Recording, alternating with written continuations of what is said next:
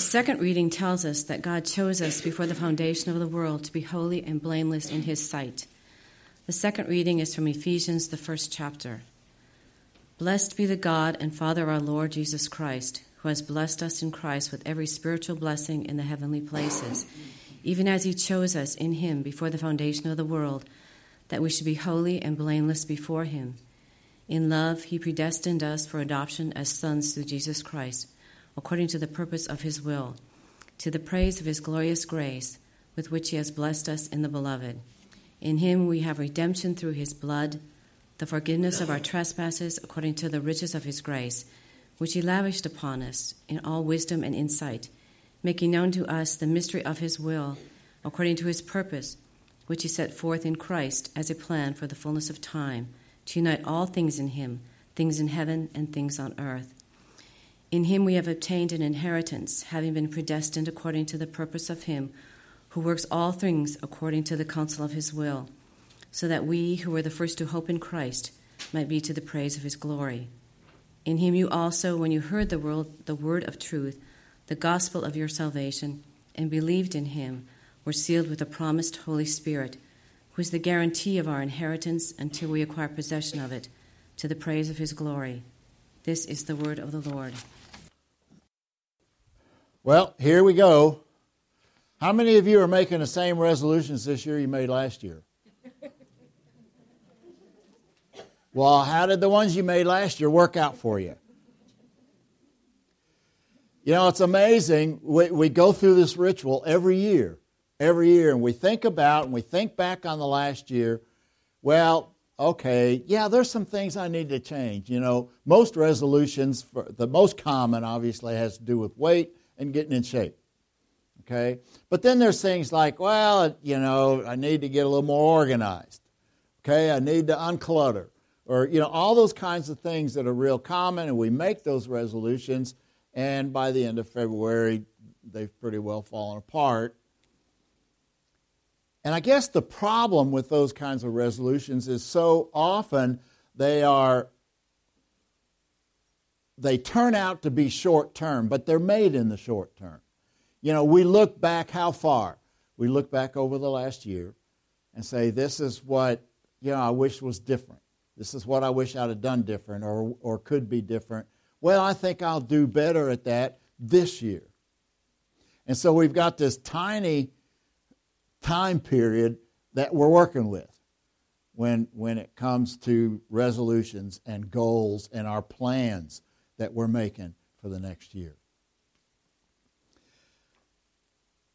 But God has a plan for you that's way different than any of the plans you'll ever make. God has a plan for you that goes way, way back. That's a plan, I call it a plan for the ages.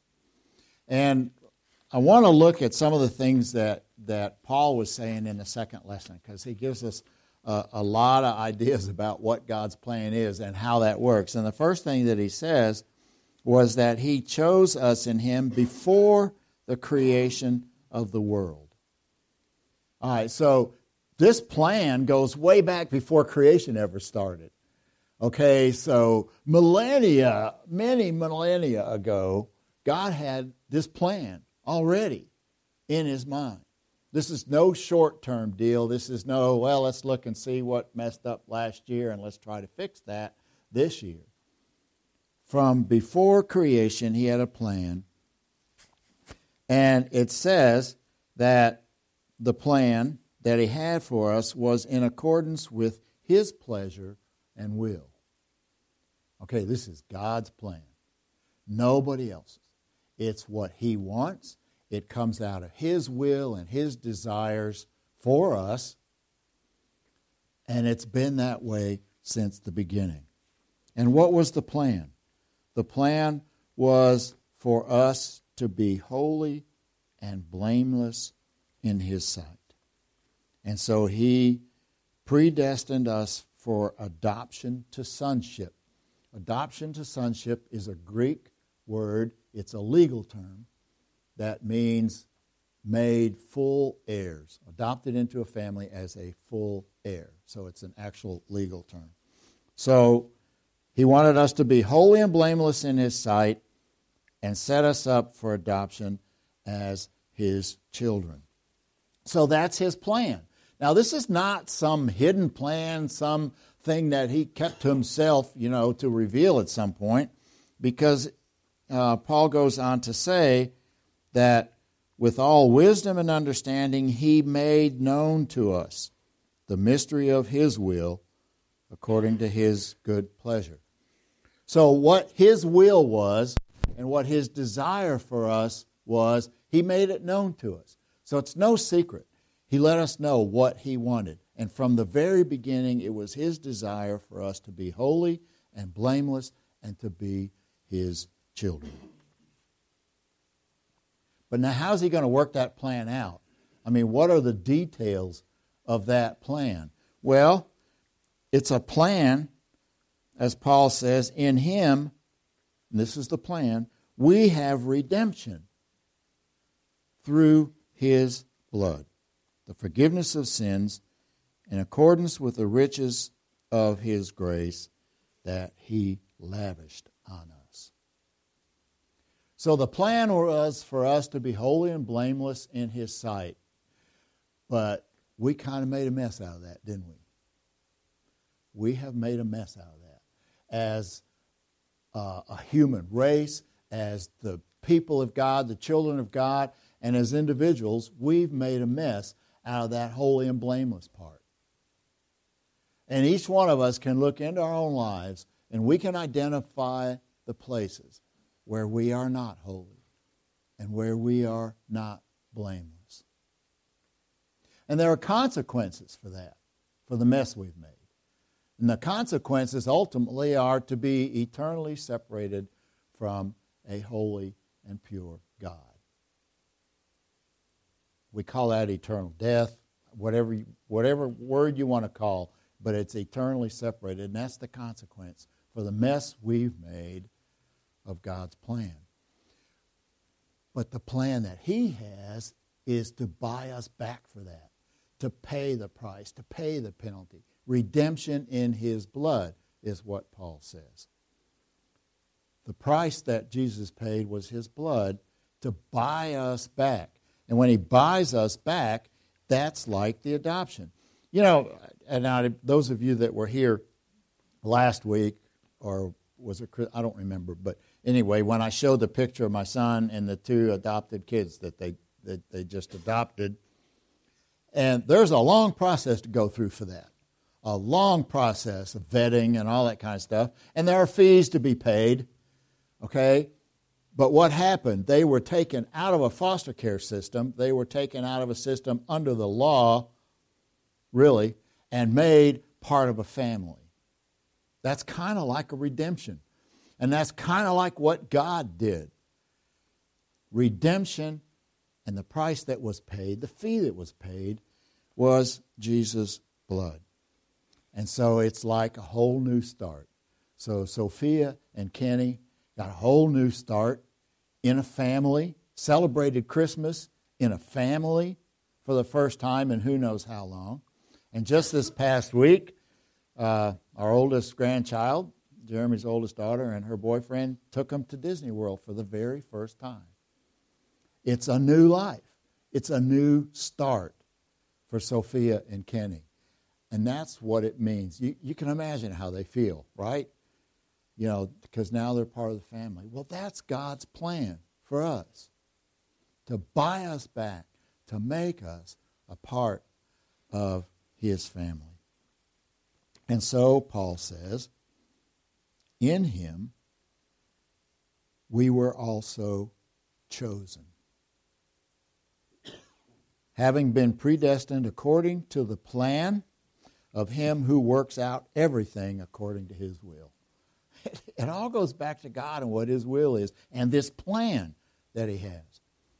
And according to this plan, you were chosen. You were chosen by God. Adopted into sonship or as children, made full heirs. So think about this and what that means. You think about God before this was all created. And God's got this plan. And when He made this plan, He was thinking about you.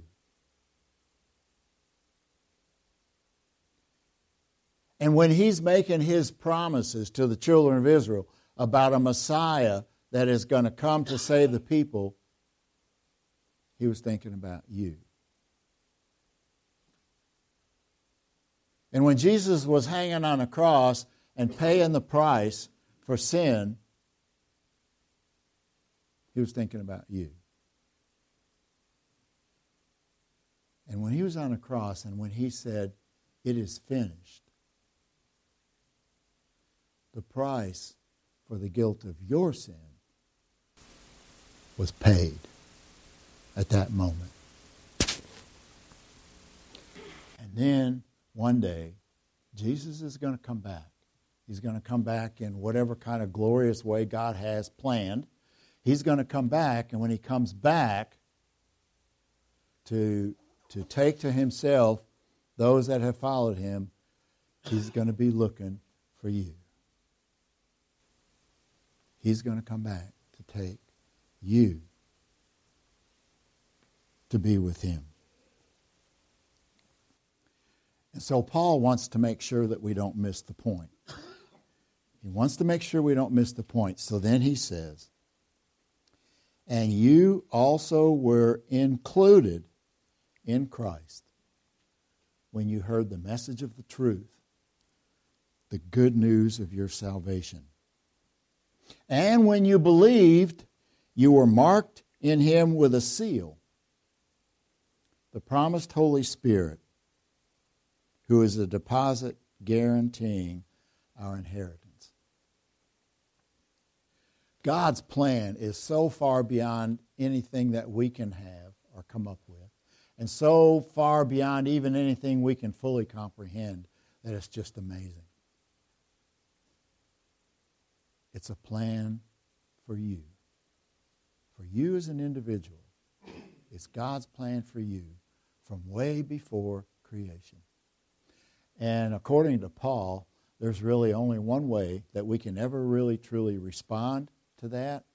He begins this whole section of the lesson we read with the word praise. Praise be to the God and Father of our Lord Jesus Christ. And then three times in this section that we read, he says this things like this to the praise of his glorious grace in verse 6. Verse 12, for the praise of his glory. Verse 14, to the praise of his glory. It's God's glorious plan to save you and me and to make us God's children. And God deserves from us nothing but praise.